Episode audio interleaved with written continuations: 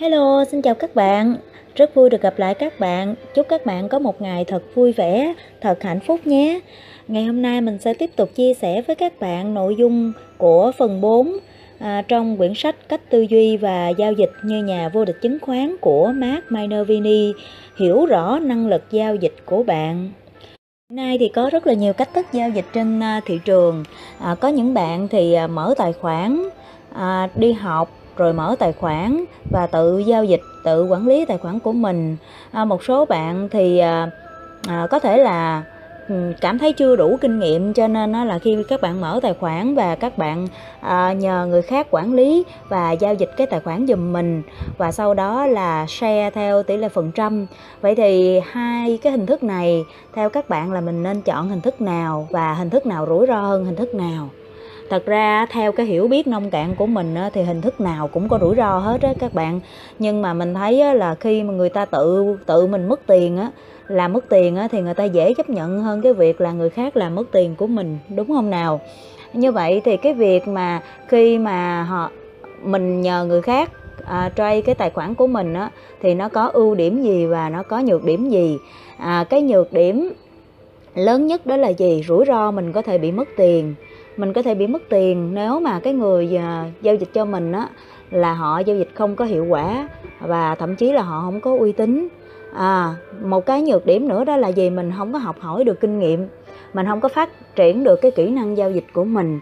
Nhưng nó lại có một cái ưu điểm đó là gì? Nếu mà à, họ có uy tín và kỹ năng giao dịch của họ tốt thì cái việc mà chia sẻ lợi nhuận à, trong khi á, là mình chỉ có bỏ tiền đầu tư thôi mình không có phải à, vắt đầu vắt óc suy nghĩ rồi quản lý cảm xúc á, á thì mình vẫn kiếm được tiền vào đây cũng là một cái kênh đầu tư cũng khá hiệu quả. Tại vì á, mình có thể bắt đầu với bất kỳ một cái số vốn nào có thể là ban đầu một cái số vốn nho nhỏ và sau đó mình nhanh nâng dần lên.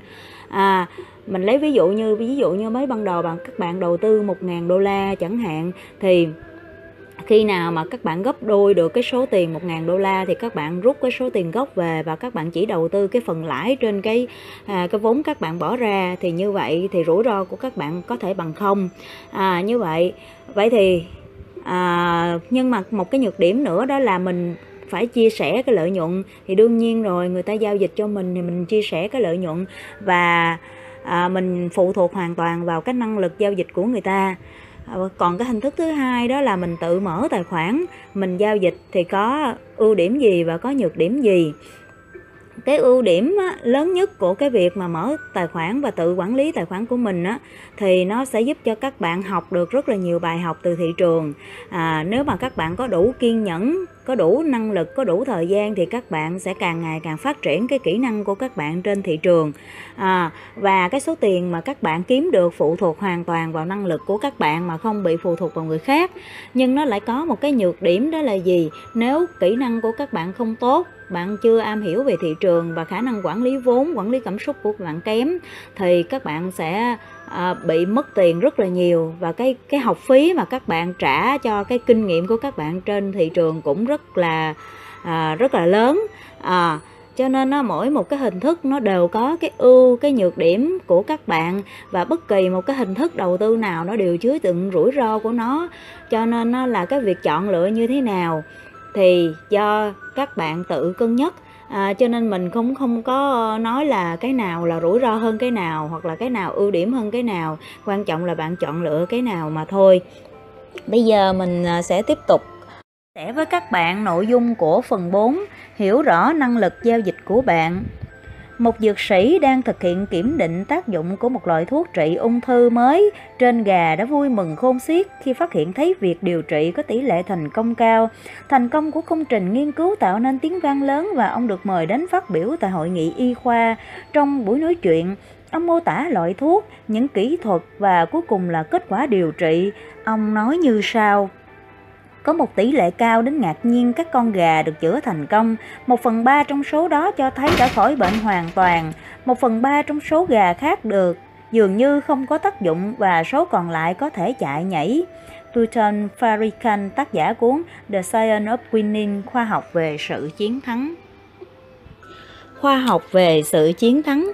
Cách đây vài năm, tôi trở thành người đam mê xe đua mô hình Close Car. Người dịch xe đua mô hình slot car là xe đua mô phỏng các mẫu xe đua trong thực tế. Đối với những ai chưa hề biết lĩnh vực này, xe đua mô hình slot car là một động cơ điện thu nhỏ có thể chạy trên đường trên đường là tám làng. Đó là một món đồ chơi nhưng cực kỳ hấp dẫn trên đường đua vòng tròn. Thậm chí có một số cuộc thi xe đua mô hình để chọn ra những chiếc xe nhanh nhất và những tay đua kiệt xuất nhất. Tôi thường đua vào mỗi cuối tuần và quen biết với một người đàn ông tên là Rocky, một huyền thoại địa phương về đua xe mô hình. Ông ấy thậm chí từng đoạt giải vô địch quốc gia. Từ lúc đó, tôi và Rocky trở thành những người bạn thân. Vài năm sau, trong một buổi ăn tối, sau khi tôi giành chiến thắng tại một cuộc thi địa phương, Rocky kể cho tôi nghe câu chuyện về lần đầu tiên ông ấy nhìn thấy tôi ở làng đua. Ông nói, khi tôi nhìn thấy anh cầm chiếc đồng hồ bấm giờ và notebook trên tay, tôi biết anh là một doanh nhân. Chỉ cần nhìn điều này tôi biết anh sẽ là một tay đua giỏi. Tôi tình cờ biết đến xe đua mô hình khi đi dạo trên một con phố nhỏ, khi nhìn thấy làng đua xe mô hình qua ô cửa sổ, tôi tự nghĩ, ồ, trông chúng thật đẹp. Tôi bước đến, thuê một chiếc xe đua mô hình và ngay lập tức bị cuốn hút. Trước đây cuộc đời tôi chưa bao giờ biết đến xe đua mô hình vì thế tôi cố gắng mày mò học.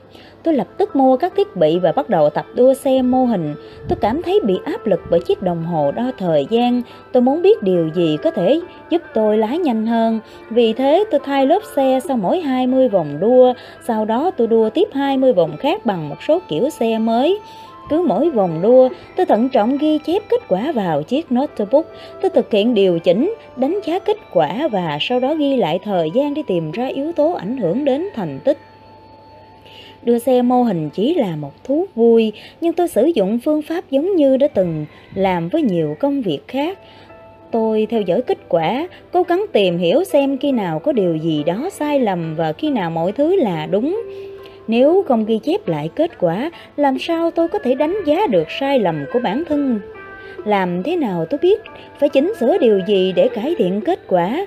Làm thế nào tôi biết điều gì là đúng và điều gì là phản tác dụng? Bất kể bạn đang nói về việc đua xe mô hình hay giao dịch cổ phiếu, sức mạnh của việc ghi chép kết quả là một công cụ vô giá cho những ai muốn xây dựng tính kỷ luật.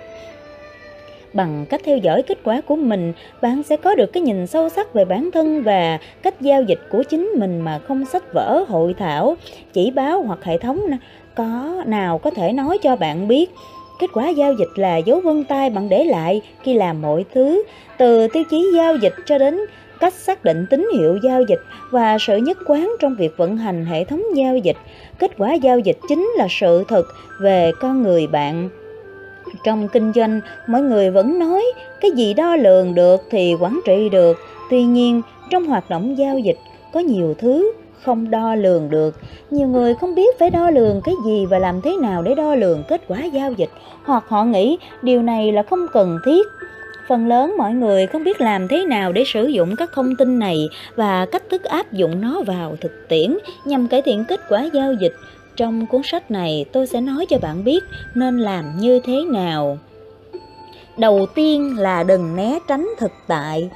Trong các buổi hội thảo Master Trader Program, tôi thường hỏi mọi người bằng cách giơ tay lên, những ai biết được mức lãi trung bình, mức lỗ trung bình và tỷ lệ giao dịch chiến thắng của mình. Chỉ lác đác một vài cánh tay giơ lên, đây là một sự thật đáng buồn. Rất ít nhà giao dịch biết được câu chuyện thực sự về hoạt động giao dịch của chính họ. Hãy suy nghĩ về điều này nếu bạn không biết kết quả giao dịch của mình như thế nào, làm thế nào bạn có thể đưa ra các kỳ vọng một cách hợp lý? Nó giống như lái máy bay mà không cần sử dụng bảng điều khiển. Làm thế nào bạn biết mình đang có độ cao, bao nhiêu? Nếu bạn không hiểu rõ về khả năng kiếm tiền của chính mình, làm thế nào bạn xác định bao nhiêu rủi ro là có thể chấp nhận được? Bạn giống như đang bịt mặt ném phi tiêu. Một vài nhà đầu tư mua hoặc bán cổ phiếu dựa trên cảm giác tin đồn, các mánh khóe giao dịch do ai đó mách lại hoặc các bài phóng sự. Chỉ rất ít nhà giao dịch tiếp cận trên cơ sở kỷ luật để đo lường các thông số quan trọng về kết quả giao dịch là mấu chốt để đưa ra các giả định hợp lý và đạt được thành công bền vững. Sự thật là việc ghi chép kết quả giao dịch không được sử dụng phổ biến, vì nhiều người không thích nhìn thấy những kết quả giao dịch tồi tệ của họ. Họ muốn quên đi những kỷ niệm đau buồn, hoặc họ nghĩ rằng họ đã có một phương pháp ma thuật để cải thiện kết quả giao dịch mà không cần phải nỗ lực nhiều trong nghiên cứu và học hỏi. Đó là sự lười biếng và cũng là sai lầm lớn. Bước đầu tiên để thành công trên con đường giao dịch chứng khoán là không né tránh thực tại và hãy bắt đầu phân tích kết quả giao dịch của chính bạn. Đó là cách tốt nhất để có được những thông tin quý giá về năng lực giao dịch của bạn. Hãy trung thực với chính mình. Có một sự thật trên thị trường chứng khoán, điều gì bạn cho rằng ít có khả năng xảy ra nhất lại thường trở thành hiện thực những đôi kính màu hồng có thể làm méo mó góc nhìn thực tế về kết quả giao dịch của chính bạn. Vì thế, bạn nên giữ được sự khách quan và trung thực với chính bản thân mình. Bất kể bạn là một nhà giao dịch mới toanh vừa chập chững bước vào thị trường chứng khoán hay là một nhà đầu tư có đôi chút kinh nghiệm, bạn nên có một bản Excel ghi chép rõ ràng thành quả giao dịch của chính mình. Nên không những chỉ ghi chép giao dịch, bạn nhớ mà phải ghi chép toàn bộ giao dịch.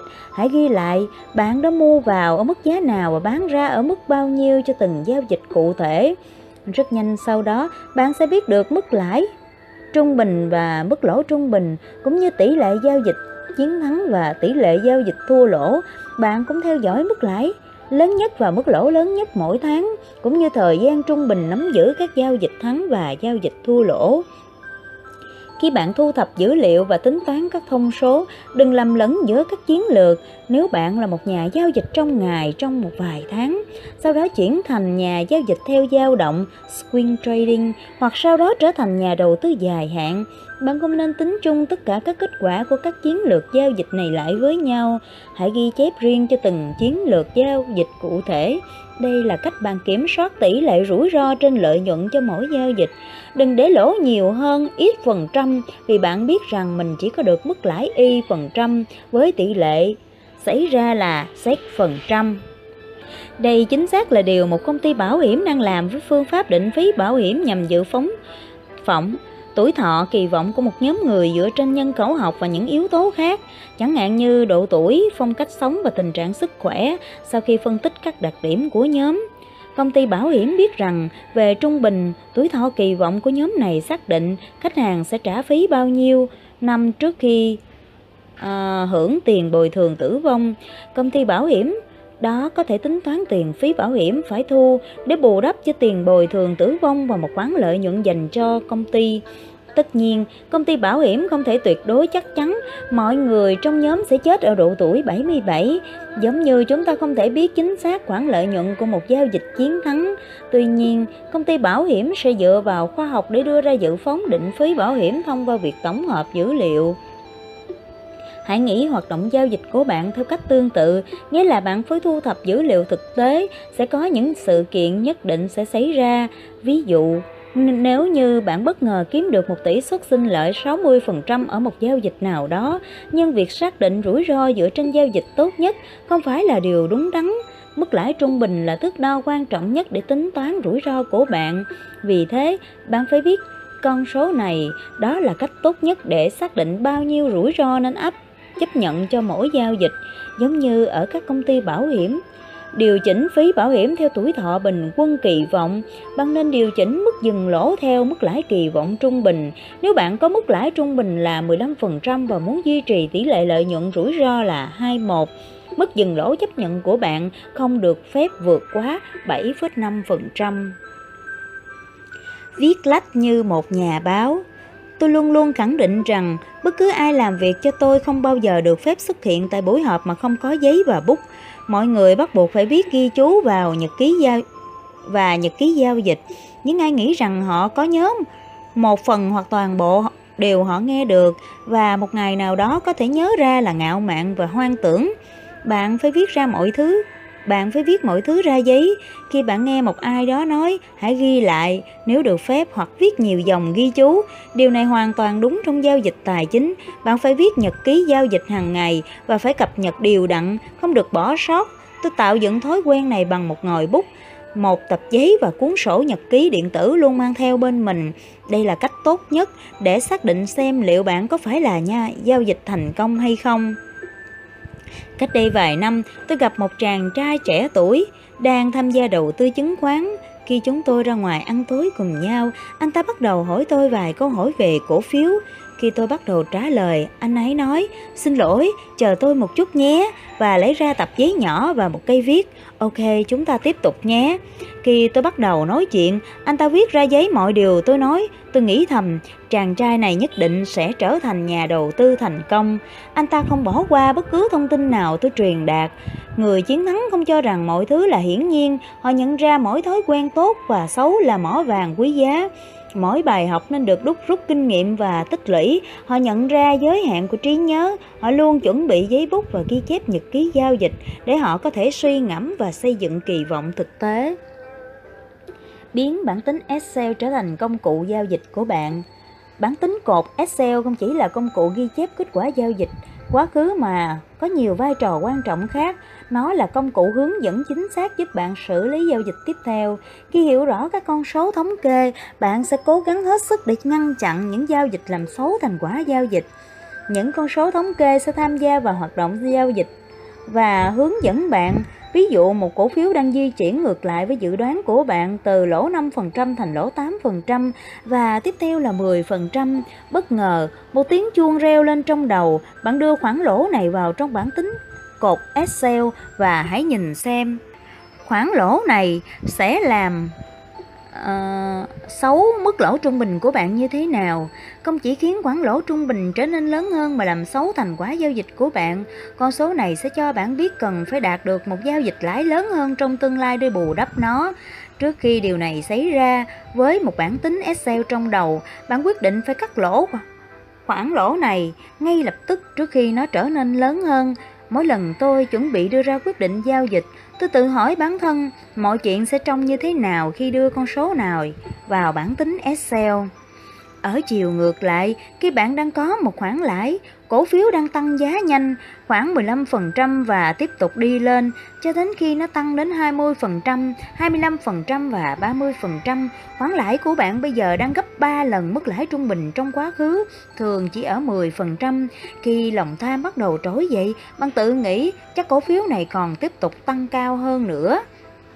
Đây là lúc bạn hãy để bản tính cột Excel tham gia vào hoạt động giao dịch và khiến bạn nhớ đến tính thực tế của những con số, đưa mức lãi 30% vào cột lãi trung bình và tự hỏi điều này sẽ trông như thế nào. Dựa trên góc nhìn này, bạn sẽ không muốn để cho lợi nhuận tụt lại về mức 10% hoặc thậm chí tệ hơn nữa, nghĩa là bạn nên sớm bảo vệ mức lãi này. Hình 4.1 bằng cách cân bằng các cạnh trong tam giác giao dịch nhằm duy trì kỳ vọng dương toán học hoặc lợi thế toán học của hệ thống giao dịch, bạn sẽ cải thiện và tối ưu thành quả giao dịch. Cạnh mức lãi trung bình, mức lỗ trung bình, tỷ lệ đánh trúng bóng, lợi thế, tam giác giao dịch. Trong nghệ thuật nhiếp ảnh là một trong những đam mê gần đây của tôi, có ba biến số gọi là ISO, tốc độ phim hay độ nhạy ánh sáng, khẩu độ f-stop là thông số điều tiết ánh sáng của ống kính và tốc độ chụp ảnh là khoảng thời gian nhảy màn à, trập màn trập phía trước phim hoặc cảm biến ánh sáng. Tam giác của các yếu tố này sẽ quyết định mức độ phơi sáng. Người dịch phơi sáng Exposure là tổng lượng ánh sáng được phép lọt vào môi trường chụp ảnh trong suốt quá trình chụp một bức ảnh trong đó môi trường chụp ảnh được hiểu là chip cảm biến trên máy ảnh kỹ thuật số hoặc các hạt hóa học màu bạc trên máy ảnh phim. Trong nhiếp ảnh, phơi sáng là một thuật ngữ được dùng để đánh giá một bức ảnh có bị thừa sáng hay thiếu sáng hay không. Một bức ảnh có mức phơi sáng chính xác là bức ảnh gây được cảm xúc đẹp, với mắt người xem và chủ đề của bức ảnh được nhận nhận ra rõ rệt, với thực tế ánh sáng trong tự nhiên và cả ánh sáng nhân tạo đều biến đổi trong từng hoàn cảnh chụp. Máy ảnh đôi khi không tính toán được mức phơi sáng phù hợp, khi đó bạn sẽ cần phải tự tay điều chỉnh để bù phơi sáng hay bù sáng. Tam giác của các yếu tố này là quyết định mức độ phơi sáng. Ba yếu tố năng động này là cạnh của tam giác sẽ quyết định xem một bức ảnh sẽ bị thiếu sáng hay thừa sáng. Bạn sẽ cần điều chỉnh các biến số trên trong mối liên hệ với nhau để có được mức độ phơi sáng tối ưu cho hiệu ứng hình ảnh bạn muốn có. Trong hoạt động giao dịch tài chính, chúng ta có thể nghĩ về tam giác này theo cách tương tự, thay vì à, ISO, khẩu độ f-stop và tốc độ chụp ảnh, ba cạnh của tam giác giao dịch sẽ là mức lãi trung bình, mức lỗ trung bình và tỷ lệ đánh trúng bóng. Mức lãi trung bình, bạn thắng được bao nhiêu, tính theo phần trăm. Trong tất cả các giao dịch chiến thắng, mức lỗ trung bình, bán lỗ bao nhiêu tính theo phần trăm trong tất cả các giao dịch thất bại. Tỷ lệ phần trăm các giao dịch tiến chiến thắng hay còn gọi là tỷ lệ đánh trúng bóng. Kết quả giao dịch thực tế là cơ sở cho những điều chỉnh nhằm duy trì lợi thế hoặc kỳ vọng toán học dương của hệ thống giao dịch cho bất cứ giao dịch nào. Mỗi cạnh trong tam giác giao dịch sẽ cho biết bạn cần phải tập trung vào yếu tố nào để duy trì lợi thế này. Ví dụ, bạn sẽ gặp phải vấn đề nếu tỷ lệ phần trăm chiến thắng là 0.5, thắng một nửa và lỗ một nửa, và nếu lỗ trung bình là 6%. Đây không phải là những con số quá tệ, nhưng mức lãi trung bình chỉ là 5%. Điều này có nghĩa là bạn sẽ phải đạt được mức lãi lớn hơn ở các giao dịch chiến thắng hoặc sẽ phải thắt chặt mức dừng lỗ để lỗ ít hơn ở mỗi giao dịch thua lỗ. Theo dõi kế hoạch giao dịch hàng tháng. Có một sổ thống kê quan trọng tôi thường theo dõi. Tôi có phần mềm riêng để tính toán những thống kê này sau khi đưa vào các thông số giao dịch. Phần mềm này được miễn phí tải về cho các thành viên của Minervini Private Asset. Mức lãi trung bình là con số cực kỳ quan trọng cần được cập nhật liên tục vì dựa vào đó tôi tính toán rủi ro được phép chấp nhận. Tôi cũng theo dõi tỷ lệ chiến thắng, tỷ lệ phần trăm các giao dịch có lãi, hình 4.2. Nếu những con số thống kê bắt đầu kém đi, tôi điều chỉnh mức dừng lỗ ngay lập tức. Những vào những thời điểm khó khăn, mức lãi của bạn trở nên nhỏ hơn và tỷ lệ chính xác cũng thấp hơn so với thời điểm thị trường tăng trưởng mạnh. Khi điều này xảy ra, hãy nhớ ba từ dễ hiểu giống cái gật đầu của hãng dài Knai. Điều chỉnh, hãy làm đi. Hãy luôn nghĩ rủi ro trong mối quan hệ với lợi nhuận. Bạn phải điều chỉnh rủi ro của bạn như là một lợi nhuận tiềm năng một vài thông số cực kỳ quan trọng phải theo dõi. Những con số quan trọng tiếp theo là mức lỗ lớn nhất và mức lãi mức lãi lớn nhất trong một tháng và số ngày nắm giữ vị thế lãi và vị thế lỗ. Tôi gọi chúng là chỉ báo nhà giao dịch ương bướng Đừng chú ý quá nhiều cho bất kỳ tháng nào, nhưng khi quan sát trong khoảng thời gian trung bình từ 6 đến 12 tháng, kết quả ròng của bạn phải là con số dương. Ví dụ nếu bình quân mức lãi lớn nhất nhỏ hơn bình quân mức lỗ lớn nhất, điều đó cho thấy bạn rất ngang bướng bám chặt vào các khoản lỗ và chỉ chấp nhận các khoản lãi nhỏ. Bạn nên điều làm điều ngược lại. Nếu trung bình thời gian nắm giữ các vị thế lãi nhỏ hơn trung bình thời gian nắm giữ các vị thế lỗ, đó là chỉ báo cho thấy bạn đang ôm chặt các khoản lỗ và đánh nhanh các khoản lãi. Đây là những thông tin rất giá trị nhưng rất ít các nhà giao dịch theo dõi các thông số này. Theo dõi dữ liệu giúp bạn trung thực với chính mình và đưa ra những kỳ vọng hợp lý về khả năng xảy ra cho các giao dịch tiếp theo. Đây là kỷ luật của các nhà giao dịch thành công. Họ không giả vờ như nhìn thấy, họ muốn biết sự thật và làm việc thế nào để cải thiện những yếu tố, những điểm yếu và tối ưu hóa những nỗ lực bằng cách loại bỏ cảm xúc, tách bản thân ra khỏi số liệu, tôi có được tầm nhìn về các giao dịch của mình, không cố gắng đưa ra những lời biện hộ hoặc xin lỗi, quan sát kết quả giao dịch và thực hiện các phép tính giống như mọi người vẫn nói, sự thật sẽ mang lại tự do cho bạn.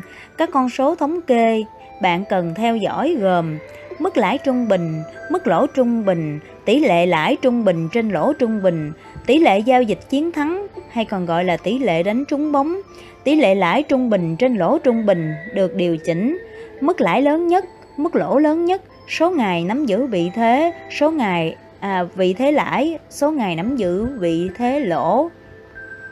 Đường cong hình chuông của bạn Theo thời gian, đường cong phân phối lãi hoặc lỗ, con số phần trăm sẽ quyết định thành quả giao dịch của bạn. Kết quả giao dịch của bạn phân phối theo dạng đường cong hình chuông và hy vọng được kéo dài sang phía bên phải, phía lãi. Để duy trì đường cong hình chuông có lãi, mức dừng lỗ của bạn phải dựa trên tỷ suất sinh lợi trung bình và xác suất xảy ra các giao dịch chiến thắng. Như nói lúc đầu, tôi đề nghị bạn nên theo dõi liên tục tỷ lệ giao dịch chiến thắng, mức lãi trung bình và mức lỗ trung bình. Điều này sẽ giúp bạn nhanh chóng xác định xem liệu giao dịch gần đây có bị lệch khỏi mức trung bình quá khứ và liệu bạn có duy trì được mức lỗ nằm ở mức hợp lý so với khả năng tạo lãi. Điều này sẽ giúp bạn có những phản hồi cần thiết để có những điều chỉnh mức cắt lỗ phù hợp. Tôi không thể nhấn mạnh hết giá trị của những thông tin này có tầm quan trọng như thế nào trong việc giúp bạn duy trì được sự nhất quán và đảm bảo các giao dịch có lãi trong dài hạn. Bạn càng thu thập được nhiều dữ liệu về hoạt động giao dịch của chính mình, mức độ, ý nghĩa càng lớn và chắc chắn bạn muốn cải thiện thành quả giao dịch về gần với kỳ vọng trong thời gian. Theo dõi kết quả giao dịch kỹ lưỡng cho phép bạn kiểm kiềm chế sự bốc đồng trong hoạt động giao dịch. Nếu tôi muốn giới hạn khoản lỗ ở mức 10% hoặc thấp hơn, điều này có nghĩa là tôi không nên nhìn thấy sự xuất hiện của các khoản lỗ trên 10% ở phía phía bên trái đường cong hình chuông. Ở phía bên phải hình chuông, tôi muốn nhìn thấy càng nhiều dữ liệu càng tốt. Tôi muốn đường cong của mình sẽ nhọn về phía bên phải giống như hình 4.3. Điều này có nghĩa là tôi phải kiểm soát các khoản lỗ nằm ở bên trái hình chuông, trong khi để lợi nhuận chạy nằm bên phải hình chuông. Tôi quan sát đường cong hình chuông của mình thường xuyên để biết được liệu tôi có duy trì được kỳ vọng dương hay không. Tôi gọi mức lỗ 10% ở phía bên trái hình chuông là bức tường. Một số người gọi đó là điểm ân khô, nó là mức cắt lỗ lớn nhất mà tôi không muốn gặp phải. Đó không phải là mức lỗ trung bình mà nó là mức lỗ lớn nhất. Mục tiêu của tôi là không bao giờ được phép vượt qua bức tường. Theo thời gian, bạn sẽ có một vài lần vượt qua bức tường của mình. Điều này là dĩ nhiên vì bạn sẽ gặp phải những khoản lỗ vượt ngoài tầm kiểm soát do cổ phiếu di chuyển quá nhanh và trượt giá đặt lệnh. Bạn nên cố gắng để có nhiều dữ liệu nằm bên phải hình chuông hơn là phía bên trái.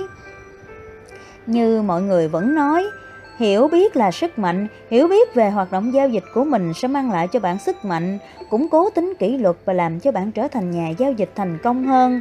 Bạn sẽ luôn nghĩ về mối quan hệ giữa lãi lỗ. Kết quả là bạn sẽ có được những quyết định giao dịch tốt hơn vì bạn sẽ có một hình ảnh rõ ràng trong đầu về hình ảnh của một khoản lỗ đến đường công phân phối và làm xấu đi các khoản lãi. Hãy nghĩ về đường công phân phối như cuộc chiến, làm nghèo hàng xóm và bạn muốn sẽ ở phía bên phải để giành chiến thắng trong cuộc chiến này. Hình 4.3, một phân phối lý tưởng có các điểm dị biệt nằm ở phía bên phải nhiều nhất có thể và hiếm khi nằm ở phía bên trái nhằm cố gắng làm nhọn đường cong sang phía bên phải. Vòng quay danh mục và chi phí cơ hội trên thị trường chứng khoán, thời gian là tiền bạc vì nó là cơ hội mất đi. Tôi sớm nhận ra không nên đánh giá thấp sức mạnh của các khoản lãi nhỏ được lãi kép theo thời gian. Vòng quay của các khoản lãi nhỏ càng cao sẽ mang lại tỷ suất sinh lợi cao hơn đáng kể so với vòng quay thấp của các khoản lãi lớn hơn. Vấn đề là bạn đạt được gì trong một khoảng thời gian nhất định. Giả sử trong vòng 120 ngày, bạn cảm thấy cực kỳ tự tin khi mua được một cổ phiếu tăng 40%. Câu hỏi đối với bạn lúc này là liệu bạn có tìm được 3 cổ phiếu có mức tăng 20% hoặc 6 cổ phiếu có mức tăng 10% hay không? Hiển nhiên, việc tìm cổ phiếu chỉ tăng 10% dễ hơn việc phát hiện cổ phiếu tăng 40%. Câu hỏi thực sự là liệu tần suất giao dịch cao hơn sẽ mang lại điều gì? 6 khoản lãi 10% khi được lãi kép có tỷ suất sinh lợi cao hơn gấp đôi của một khoản lãi 40% và bằng 3 lần khoản lãi 20% tốc độ quay vòng, danh mục liên quan trực tiếp đến mức lãi trung bình, mức lỗ trung bình và tỷ lệ giao dịch chiến thắng của bạn. Nếu bạn quay vòng danh mục càng nhanh, bạn sẽ có được mức lãi và lỗ nhỏ hơn đồng thời hạ thấp tỷ số lãi trên lỗ so với khi quay vòng chậm. Điều này có nghĩa bạn được hưởng lợi thế thường xuyên. Khái niệm này tương tự như một người bán lẻ, bán hàng với giá rẻ và lợi nhuận biên thấp nhưng lại bán với số lượng lớn sẽ lãi nhiều hơn so với một người bán chậm vì bán giá cao. Các hàng hóa giá thấp có thể tạo ra nhiều lợi nhuận hơn so với những hàng hóa giá trị cao vì khối lượng hàng hóa ra nhiều hơn. Các nhà giao dịch trong ngày kiếm được khoản lãi nhỏ chỉ là con số lẻ so với khoản lãi của những nhà giao dịch dài hạn, nhưng vòng quay sẽ biến những con số lãi thành những khoản lợi lớn đầy hấp dẫn à cái này đúng rồi đó các bạn. Cho nên là khi mà các bạn à, học những cái chiến lược mà đầu tư dài hạn á, thì à, cái mức học phí các bạn trả nó sẽ thấp hơn là cái mức mà học phí so với chiến lược daily income tức là thu nhập trong ngày á. Cái chiến lược mà các bạn hiểu về cái chiến lược daily income thì các bạn mới thấy được cái giá trị của nó thật là kinh khủng. Là một nhà đầu tư, hàng hóa của bạn là cổ phiếu, mục tiêu của bạn là mua cổ phiếu đang được ưa chuộng và bán chúng ở mức giá cao hơn. Lợi nhuận biên bao nhiêu tùy thuộc vào loại danh mục bạn đang quản lý. Bạn có thể là Walmart, chuyên bán hàng với lãi biên thấp nhưng số lượng hàng tiêu thụ cao khủng khiếp, hoặc bạn có thể là cửa hàng thời trang cao cấp Bán những món hàng thời trang thời thượng độc đáo tuy kiếm được lãi biên cao nhưng số lượng hàng tiêu thụ thấp. Tương tự bạn có thể thực hiện các giao dịch lãi nhỏ nhưng với số lượng lớn sẽ mang lại tỷ suất sinh lợi rất ấn tượng vào cuối năm. Hoặc bạn có thể là nhà đầu tư dài hạn chọn những cổ phiếu có tỷ suất sinh lợi cao. Cuối cùng tất cả mọi cách đều nhằm mục đích có được mức lãi trung bình cao hơn mức lỗ trung bình. Gìn giữ lợi nhuận và lặp lại liên tục quá trình này, đây là mục tiêu cơ bản của bất cứ doanh nhân nào. Bạn có thể đang tìm kiếm một mức lãi lớn, nhưng cần nhớ rằng tích lũy nhiều khoản lãi nhỏ đôi khi có thể mang lại kết quả tương tự hoặc lớn hơn. Mọi chiến lược giao dịch là khác nhau, nhưng điều quan trọng là cần tính đến chi phí cơ hội và xác định khung thời gian giao dịch tối ưu phù hợp với bạn để có được vòng quay cao nhất. Một lần nữa, Việc hiểu rõ các con số thống kê về hoạt động giao dịch của bạn là mấu chốt cho thành công. Vì thế hãy bắt đầu làm một vài phép tính, phân tích kết quả giao dịch và tối ưu hóa các nỗ lực của bạn bán một nửa, giải pháp giúp bạn luôn cảm thấy yên lòng. Như tôi nói lúc đầu, tư duy của một nhà giao dịch sẽ dao động giữa hai trạng thái cảm xúc, do dự và hối tiếc. Trạng thái cảm xúc của một nhà giao dịch sẽ lắc lư giữa lòng tham và nỗi sợ hãi, và phần nhiều là sợ hãi, Tôi từng nói về nỗi sợ hãi, bỏ lỡ cơ hội là nguyên nhân khiến các nhà giao dịch thường cố gắng theo đuổi những cổ phiếu đã tăng giá quá mạnh. Họ sẽ cố gắng bám chặt từng giao dịch vì e sợ bán sớm. Họ sợ cổ phiếu đang giao dịch tại mức giá 20 đô la sẽ trở thành Google tiếp theo, hoặc một cổ phiếu họ đã mua tại mức giá 45 đô la, nay giảm xuống còn 40 đô la, và tiếp theo sẽ là 30 đô la. Điều này tạo ra nỗi hối tiếc tại sao không bán ở mức 40 đô la, nghĩa là họ bị mắc kẹt và hy vọng cổ phiếu sẽ hồi phục trở lại điểm hòa vốn. Nói tóm lại, hầu hết các nhà giao dịch thường à, bán quá sớm và chốt lãi nhỏ vì e sợ cổ phiếu sẽ xóa đi khoản lãi của họ nhưng ôm chặt khoản lỗ vì sợ rằng cổ phiếu vừa bán ra sẽ bật tăng trở lại. Liều thuốc duy nhất để chống lại sự căng thẳng và trấn an nỗi sợ hãi là các quy tắc giao dịch đúng đắn và những mục tiêu thực tế với những quy tắc giao dịch kiên định, quyết định. Của bạn sẽ không dựa vào cảm xúc mà dựa trên xây dựng được xây dựng trên thực tế. Nên nhớ giao dịch không phải là cố gắng mua ở đáy thấp nhất và bán ở mức giá cao nhất mọi thời đại. Nó là giá bán cao hơn giá mua khiến cho lợi nhuận lớn hơn mức lỗ và cố gắng duy trì như thế theo thời gian khi bạn thấu hiểu những khía cạnh nền tảng của vấn đề giao dịch, bạn sẽ loại bỏ những rào cản lớn về mặt tâm lý và ngăn bạn đạt đến thành công trong đầu tư. Một trong những câu hỏi phổ biến nhất tôi thường được hỏi là khi nào nên chốt lãi, đặc biệt nếu cổ phiếu đó đã tăng giá mạnh, mục tiêu giá cụ thể để bán ra tùy thuộc vào quy tắc giao dịch của bạn. Xem thêm phần chính để biết những hướng dẫn của tôi về khi nào nên bán. Tuy nhiên, có một quy tắc chung cần được áp dụng cho tất cả các chiến lược là hãy làm cho bạn cảm thấy yên lòng, đừng khiến bạn phải mệt mỏi vì sự hối tiếc hoặc trốn ý buộc bởi sự do dự. Hãy áp dụng quy tắc bán một nửa. Giả sử cổ phiếu bạn đang nắm giữ tăng 20%, gấp đôi mức lãi trung bình 10% bạn thường có và gấp 3 lần rủi ro 7% bạn đưa ra ban đầu. Bạn đang có một khoản lãi lớn nhưng cảm thấy do dự để bán ra. Bạn thích công ty này và bạn nghĩ nó có thể tăng cao hơn nữa, nhưng cổ phiếu bạn đang bắt đầu giảm giá đôi chút. Trước đó nó đã từng tăng 25%. Sự do dự khiến bạn tự tranh cãi với, với chính bản thân nên bán ra hay không. Giải pháp rất đơn giản, hãy bán một nửa vị thế của bạn. Hãy sử dụng ví dụ hiện tại. Nếu bán một nửa cổ phiếu ở mức lãi 20% so với mức lãi trung bình là 10%, rất khó để bạn thua trong giao dịch này. Một nửa cổ phiếu của bạn được chốt ở mức 20%, thậm chí nếu bạn hòa vốn ở nửa số cổ phiếu còn lại, cuối cùng bạn vẫn lãi 10% cho toàn bộ vị thế, đúng bằng mức lãi trung bình của bạn và bạn vẫn còn cả một cuộc đời chơi phía trước. Thực sự nếu bạn lỗ 10% so với số cổ phiếu còn lại, bạn vẫn còn tốt vì chẳng lỗ gì ở giao dịch này. Sau khi bán một nửa, bạn có thể chờ xem liệu cổ phiếu này sẽ đi đâu về đâu với số cổ phiếu còn lại. Bất kể kết quả như thế nào, bạn vẫn là người chiến thắng xét trên quan điểm tâm lý vì không có gì phải hối tiếc cả. Khi bán một nửa, nếu cổ phiếu tăng cao hơn, bạn sẽ nói với chính mình, tạ ơn Chúa, tôi vẫn còn một nửa cổ phiếu.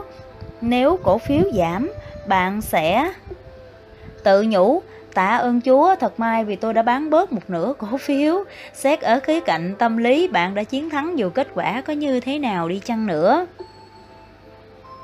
Việc trung hòa sự nối tiếc chỉ xảy ra khi bạn bán đi một nửa cổ phiếu. Nếu bạn bán 75% số cổ phiếu đang có và chỉ giữ lại 25% khi cổ phiếu tăng giá cao hơn, bạn sẽ cảm thấy hối tiếc. Ôi không, giá như tôi giữ lại nhiều cổ phiếu hơn. Ngược lại, nếu bạn bán ít hơn một nửa và cổ phiếu giảm giá, bạn sẽ trách bản thân, ôi giá như tôi đã bán cổ phiếu nhiều hơn bán một nửa và cân bằng được sự hợp lý là sẽ giúp bạn luôn cảm thấy yên lòng bất kể kết quả như thế nào đi chăng nữa. Cần lưu ý, giải pháp bán một nửa không hiệu quả trong xu hướng giảm giá, tức khi bạn đang bị lỗ. Khi lệnh dừng lỗ của bạn bị chạm tới, hãy thoát ngay lập tức. Bạn không nên bán một nửa khi bị lỗ và đánh cược với số cổ phiếu còn lại. Hy vọng rằng giá sẽ tăng trở lại khi một vị thế chống lại bạn, không có chỗ cho sự do dự, chỉ có một cách duy nhất là hành động quyết đoán và kỷ luật. Dự phóng dựa vào giả định RPA, người dịch RPA là giả định dựa trên kết quả thực tế, xem lại phần 3. Kết quả giao dịch thực tế nói cho bạn nhiều điều, bạn nên cắt lỗ ở đâu, liệu quy mô vị thế hiện tại là quá lớn hay quá nhỏ, liệu bạn đang cải thiện hay tệ đi so với quá khứ và bạn có bị lệch hướng khỏi mục tiêu hay không. Tuy nhiên, để có được tầm nhìn này, bạn phải theo dõi các số liệu thống kê. Tôi tính toán và theo dõi kết quả giao dịch thường xuyên. Điều này không chỉ giúp tôi luôn biết được mức lãi trung bình là X và mức lỗ trung bình là Y, tôi còn biết được tỷ suất sinh lợi thực tế theo thời gian. Sau đó dựa trên những con số tôi nhìn thấy, tôi biết nên kỳ vọng điều gì là hợp lý trong tương lai. Nếu kết quả thực tế đáp ứng được mục tiêu của tôi, cho thấy phương pháp giao dịch hiện tại là tốt. Nếu tôi không đạt được kết quả mong muốn, tôi biết cần phải điều chỉnh cái gì. Làm việc với kết quả giao dịch thực tế, bạn có được trải nghiệm với những con số và biết được cái gì là thực tế, cái gì là không. Ví dụ, giả sử bạn có danh mục trị giá 200.000 đô la và quy mô hiện vị thế hiện tại là 25%, xem hình 4.4. Tỷ suất sinh lợi mong đợi của bạn là 40%, mức lãi trung bình là 14% và mức lỗ trung bình là 7% với tỷ lệ giao dịch chiến thắng là 46%. Bây giờ dựa trên kết quả này, để đạt được mục tiêu lợi nhuận lãi 40%, bạn cần phải thực hiện trong 60 lượt giao dịch. Bây giờ, hãy tự hỏi bản thân với phong cách giao dịch Hiện tại phải mất bao lâu để bạn tìm thấy 60 cơ hội giao dịch này?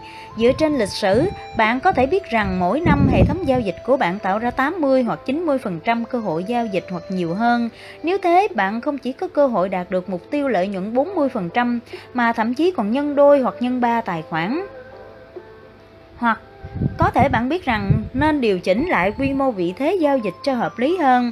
Nếu tăng quy mô vị thế giao dịch trên 50%, bạn sẽ chỉ cần 30 lượt giao dịch. Nếu giảm quy mô vị, vị thế giao dịch xuống còn 12,5%, bạn sẽ cần đến 120 lượt giao dịch để đạt được tỷ suất sinh lợi tương tự. Dựa trên kết quả giao dịch thực tế, bạn có thể xác định sẽ phải giao dịch ở quy mô bao nhiêu và số lần giao dịch để đạt được kết quả mong muốn. Nếu là một nhà giao dịch ngắn hạn, bạn có nhiều cơ hội giao dịch hơn. Tuy nhiên, mức lãi và mức lỗ của bạn chắc chắn nhỏ hơn. Các nhà giao dịch theo dao động, screen trader hoặc các nhà đầu tư dài hạn. Bạn có thể vào ra thị trường chỉ mới với mức lãi 1 đến 2% và lỗ chỉ 0.5 đến 1%. Tuy nhiên, bạn sẽ phải lặp đi lặp lại khoản lãi này liên tục.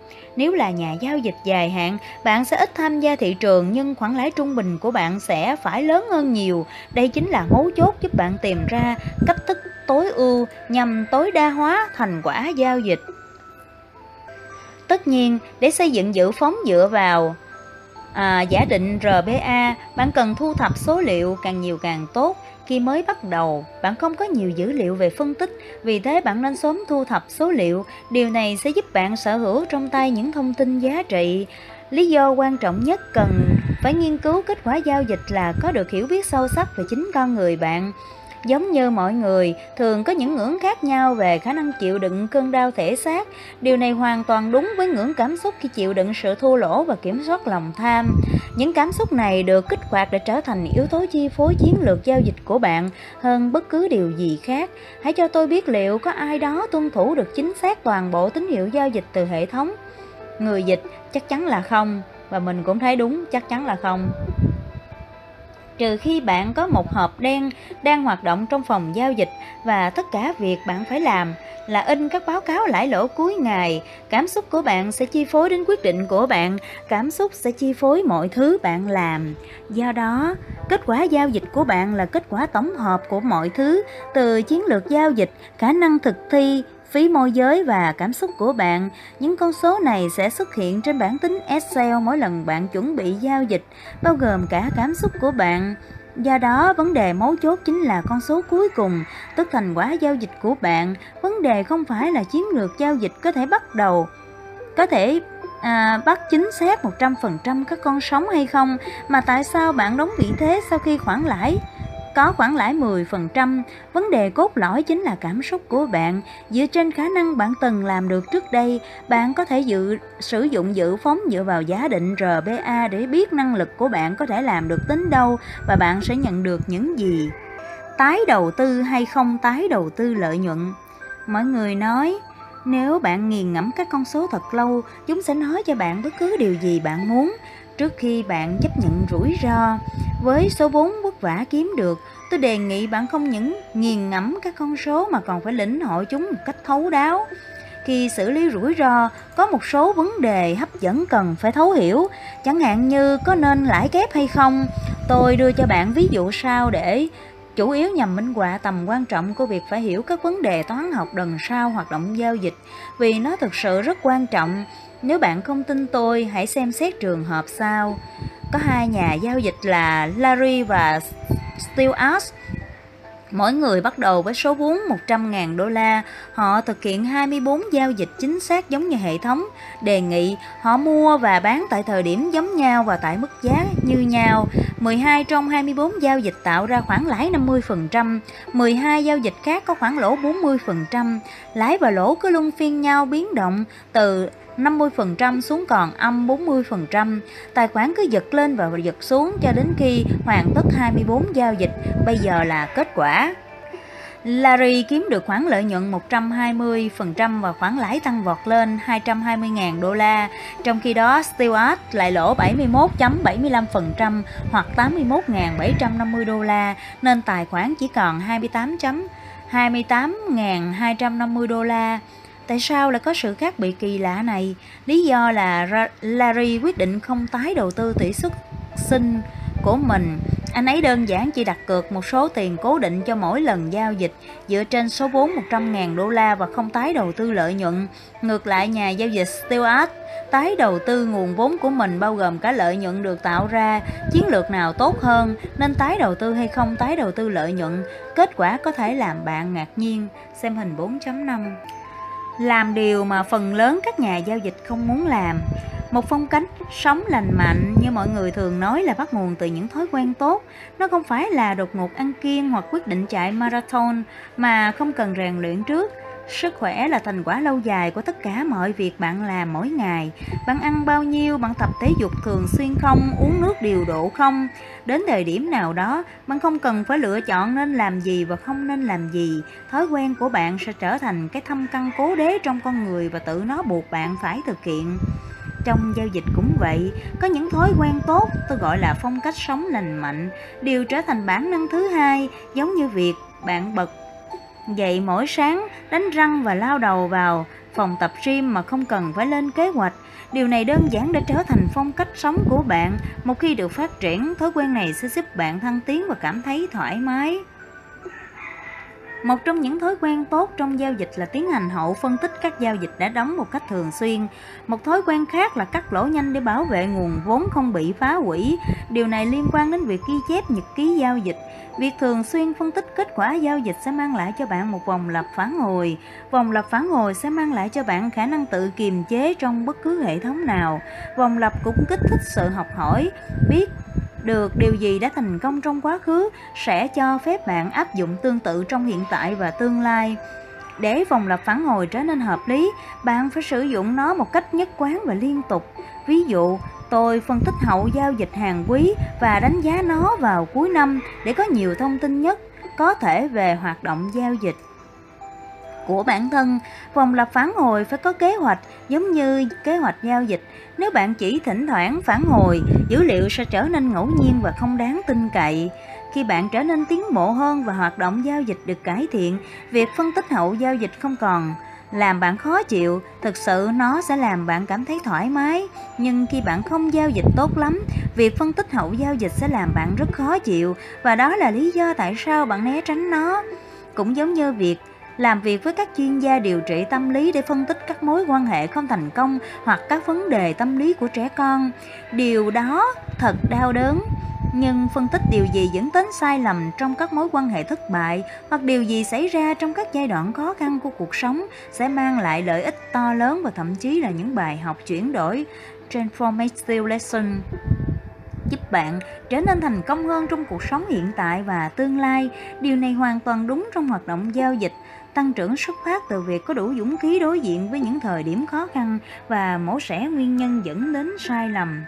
Hoặc bạn kiếm ra tiền, hoặc đưa ra lời xin lỗi. Như bạn biết, tôi là một nhà nhiếp ảnh vào những lúc rảnh rỗi, đó là một sở thích nhưng tôi chụp ảnh rất đẹp và mục tiêu của tôi là tạo nên những ảnh để đời giống như việc tạo ra kết quả giao dịch tốt nhất. Tôi có những thiết bị hiện đại nhất, nhưng điều này không có nghĩa việc sở hữu những thiết bị hiện đại giúp bạn trở thành nhiếp ảnh gia vĩ đại.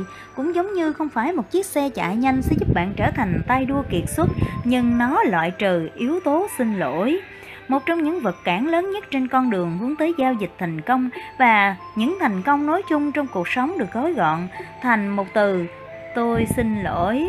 Tôi muốn bạn chịu trách nhiệm hoàn toàn với kết quả giao dịch cũng như mọi việc làm trong cuộc sống.